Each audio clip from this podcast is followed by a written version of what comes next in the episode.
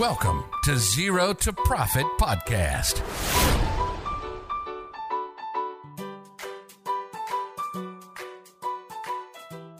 สวัสดีครับ ขอต้อนรับเข้าสู่ Zero to Profit Podcast ครับ Podcast ที่ว่าด้วยเรื่องของบัญชีภาษี แล้วก็การเงินของธุรกิจนะครับผมอยู่กับผมครับ พี่น้อมแท็กส์บางหนอม แล้วก็น้องนุช Zero to Profit ครับ เราอยู่กันที่ซีซั่น2แล้วนะครับ นี่คือตอนที่ 3 ครับ อะ ตอนที่ 3คำนุชเราคุยกันเรื่องอะไรดีครับ ค่ะตอนนี้นะคะเราจะคุยกันเรื่องของการบริหารเงินยังไงให้ธุรกิจโฟล์ค่ะอืมให้โฟล์นี่โฟล์ยังไงอะคือหมายว่าเงินเงินมันไหลเวียนดีอะไรแบบนี้ไหมใช่มีสภาพคล่องไหลเวียนดีอือฮึใช่ค่ะอ่าจัดการให้เงินเราดีคำถามเริ่มต้นง่ายสุดฮะทุกคนทำธุรกิจจะมีคำถามนี้ครับนุชอืมเราจะบริหารเงินยังไงดี คนจะค่ะเปิดมาแบบนี้ตลอดครับ ยังไงดีฮะใช่ค่ะ คือมูดอยากให้ลอง มองย้อนกลับไปณจุดเริ่มต้นของเราก่อนค่ะ ก่อนที่เราจะเริ่มธุรกิจอะค่ะ อันดับแรกเนี่ยตัวเราเองเนาะในฐานะเจ้าของธุรกิจอะควรบริหารเงินของตัวเองอะให้มันโฟลว์ก่อนนะถ้าโอ้โหเศร้าเศร้ากว่าเดิมครับอะใช่เข้าใจถ้าเงินของตัวเองไม่โปรอะแล้วมาแบบลงเงินในธุรกิจด้วยเนี่ยอาจจะเป็นอืมอาจจะเป็นเรื่องที่ปวดหัวทั้งสองมุมนะทีเนี้ยครับการบริหารเงินส่วนตัวให้ได้ดีอะ อาจจะต้องดูก่อนว่าเออเรามีรายได้เท่าไหร่นะคะแล้วก็มีรายจ่ายครอบครัว แล้วแบ่งเงินสำรอง แบ่งเงินออมเอาไว้ให้ตัวเองไว้เรียบร้อยแล้วหรือเปล่าอ่ายกตัวอย่างเช่นครับนุชมีรายได้อ่าปีหนึ่งหนึ่งล้านบาทอืมนะคะคครับรอบครัวนุชก็แบ่งค่าใช้จ่ายเอาไว้ละสี่แสนนะคะแล้วก็แบ่งค่าใช้จ่ายที่เป็นเงินสำรองเอาไว้สักสองแสน นะคะ แล้วก็มันก็หกแสนแล้วใช่ไหมแล้วที่เหลือเนี่ยใช่ก็เป็นเงินออมอีกสักสามแสนนะคะอืมแล้วก็หลังจากเนี้ยเราก็จะมีเงินในส่วนที่จะเอามาลงทุนได้นะการลงทุนในธุรกิจก็จะใช้เงินในส่วนที่เป็น1นึ่งแสนของเรานี่แหละไปลงทุน มันก็จะได้แบบครับเหมือนมีบัตเจ็ตสำหรับการลงในธุรกิจนี้นะคะครับ กำลังจะบอกว่าจริงๆ แล้วควรจัดการเงินตัวเองให้ดีก่อนแหละใช่แล้วเหลือเท่าไหร่ค่อยมาลงธุรกิจ เราพูดกันแบบนี้เนาะแต่เชื่อเลยฮะใช่ใครฟังถึงตรงนี้ก็จะแย้งขึ้นมาทันทีครับ จะบ้าหรือไง แทนที่ฉันจะมีเงินลงทุนเยอะเพราะธุรกิจมันใช้เงินแค่แสนเดียวไม่ได้หรอกอย่างเมื่อกี้อืมยกตัวอย่างมามันมันแทบจะเป็นไปไม่ได้ในความเป็นจริงเลย เราต้องใช้เงินมากกว่าหนึ่งแสนถ้าแบบนี้คนที่ไม่มีรายได้เยอะ คนที่แบบไม่สามารถเก็บเงินได้ก็ทำธุรกิจไปได้สิอะอืม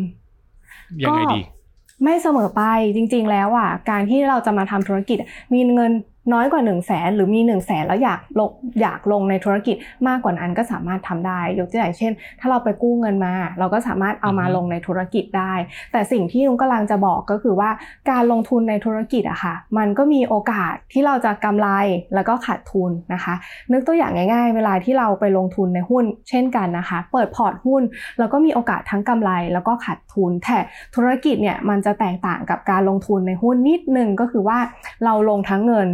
นะแล้วเราก็ลงทั้งแรงด้วย แล้วเราก็ครับลงทั้งเวลาด้วย ฉะนั้นอะเวลาที่เราขาดทุนจากธุรกิจอะค่ะ ถ้าเราไม่ได้ limit เอาไว้อะว่า เอ้ยเราจะขาดทุนได้เท่าเนี้ยยอมรับได้เท่าเนี้ยลง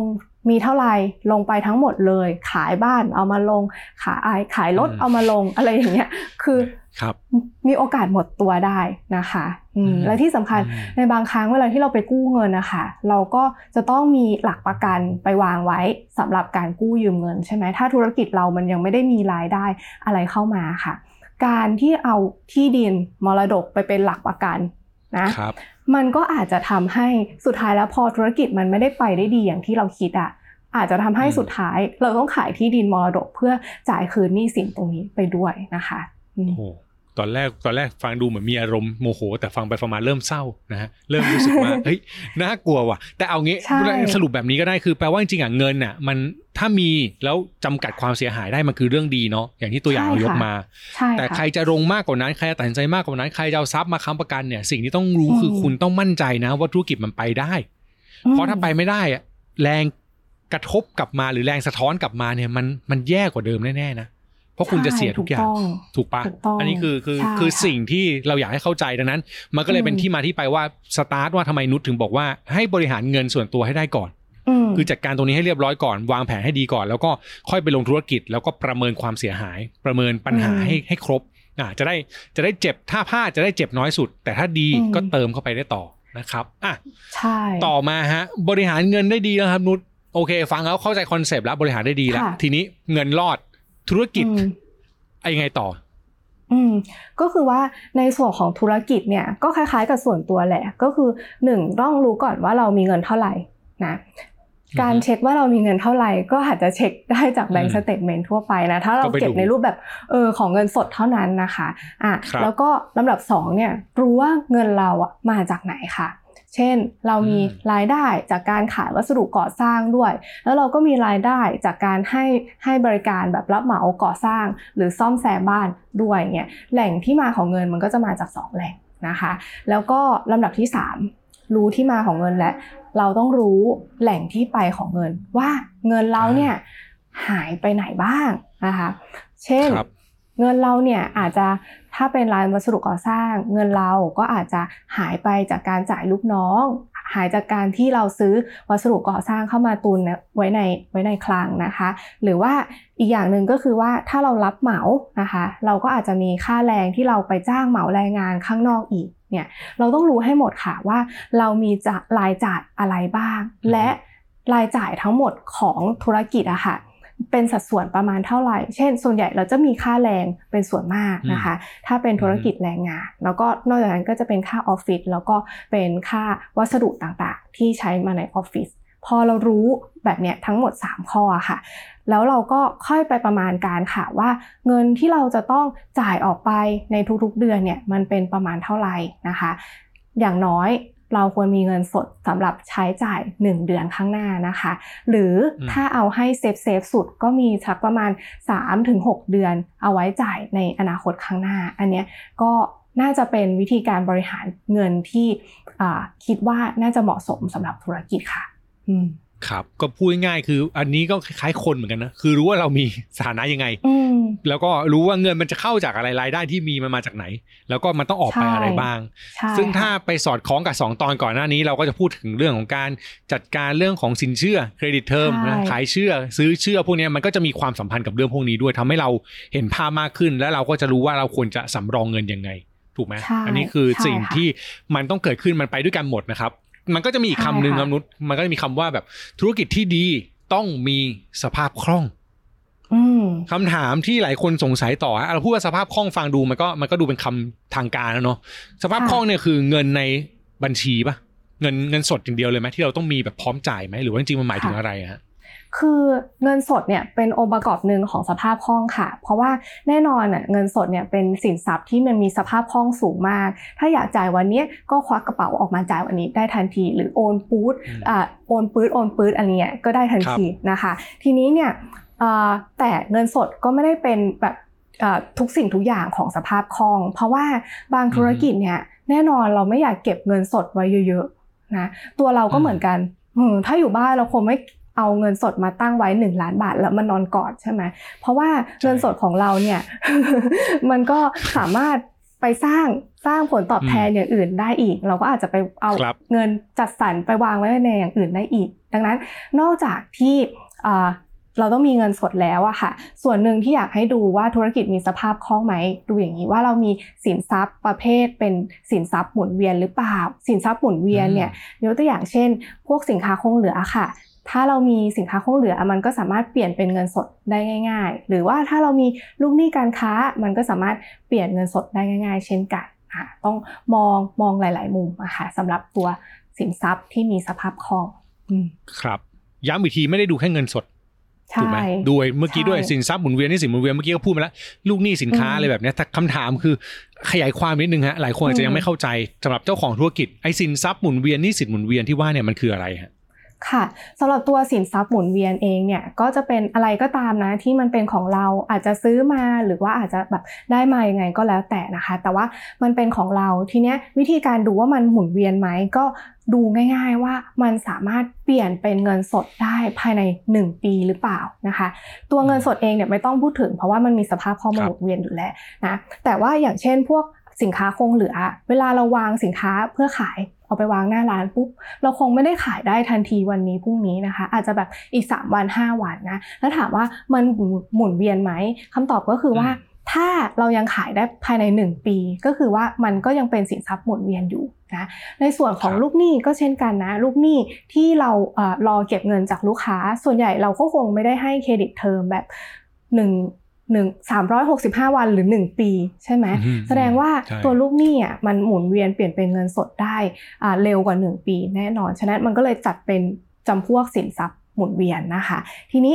ถ้าจะมองอีกมุมนึงนะคะ ถ้าเรามองไปถึงตัวโรงงานหรือตัวเครื่องจักร อันเนี้ยไม่ใช่สินทรัพย์หมุนเวียนของกิจการแน่นอน เพราะว่าอือฮึอายุการใช้งานการใช้ประโยชน์เนี่ยมันมากกว่า 1 ปีนะคะ แล้วเวลาเราจะขายเอาเงินสดเข้ามา เราไม่ได้ขายได้ง่าย ๆ แน่นอน ฉะนั้นเขาก็เลยจัดประเภทไอ้พวกอ่าเครื่องจักรรถยนต์ หรือว่าอ่าอาคารโรงงานอะไรเงี้ยไม่ใช่สินทรัพย์หมุนเวียนนะคะอืมอันนี้เป็นเป็นคอนเซปต์ของสินทรัพย์หมุนเวียนนะแล้วก็ครับไปต่อกันที่ตัวหนี้สินหมุนเวียนค่ะ ตัวหนี้สินหมุนเวียนเนี่ยเป็นขั้วตรงข้ามของสินทรัพย์หมุนเวียนเลยนะคะ ซึ่งตัวหนี้สินหมุนเวียนอะมันเป็นภาระผูกพันที่กิจการเนี่ยจะต้องจ่ายชำระคืนเขาไปค่ะ แต่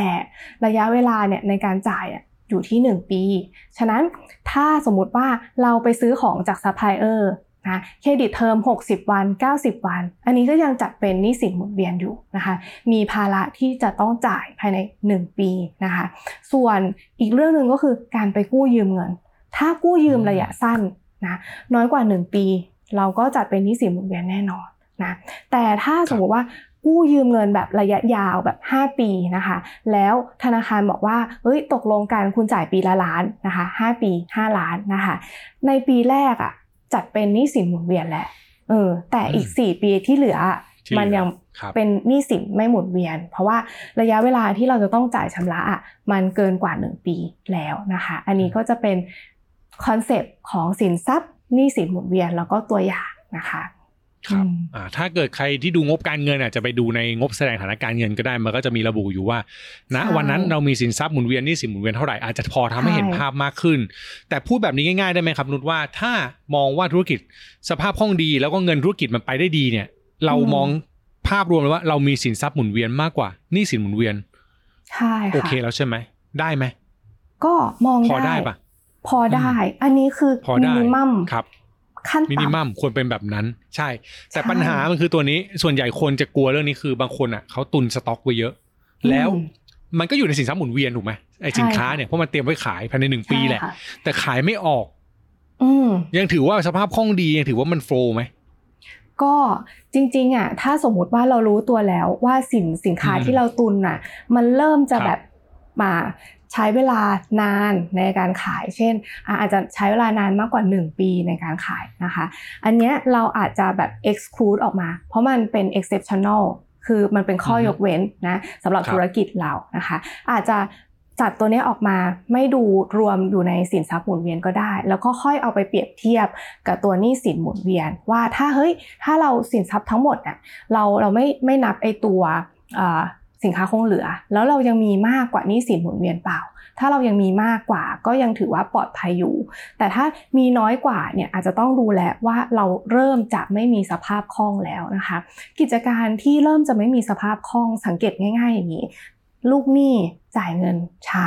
กว่าปกติ หรือสินค้ามันตุนไว้เยอะขายไม่ออกอะไรเงี้ย อันเนี้ยจะเป็นสัญญาณของกิจการที่เริ่มจะไม่มีสภาพคล่องแล้วค่ะ อืม อืมโอเคน่าจะเห็นภาพเนอะคือจริงๆมันดูตั้งแต่บริหารเงินของธุรกิจเนี่ยอืมมันดูตั้งแต่สภาพคล่องดูเรื่องของสินทรัพย์หมุนเวียนหนี่สินหมุนเวียนไม่ใช่แค่เงินสดอย่างเดียวครับอะใช่ทีนี้ทิ้งค่ะท้ายฮะ ให้เห็นภาพทั้งหมดครับ ที่เราพูดมาในตอนนี้ครับ สรุปอืมไปทีบริหารเงินยังไงดีให้ตัวเองแล้วก็ธุรกิจเนี่ยมันไปด้วยกันได้ ค่ะ เริ่มต้น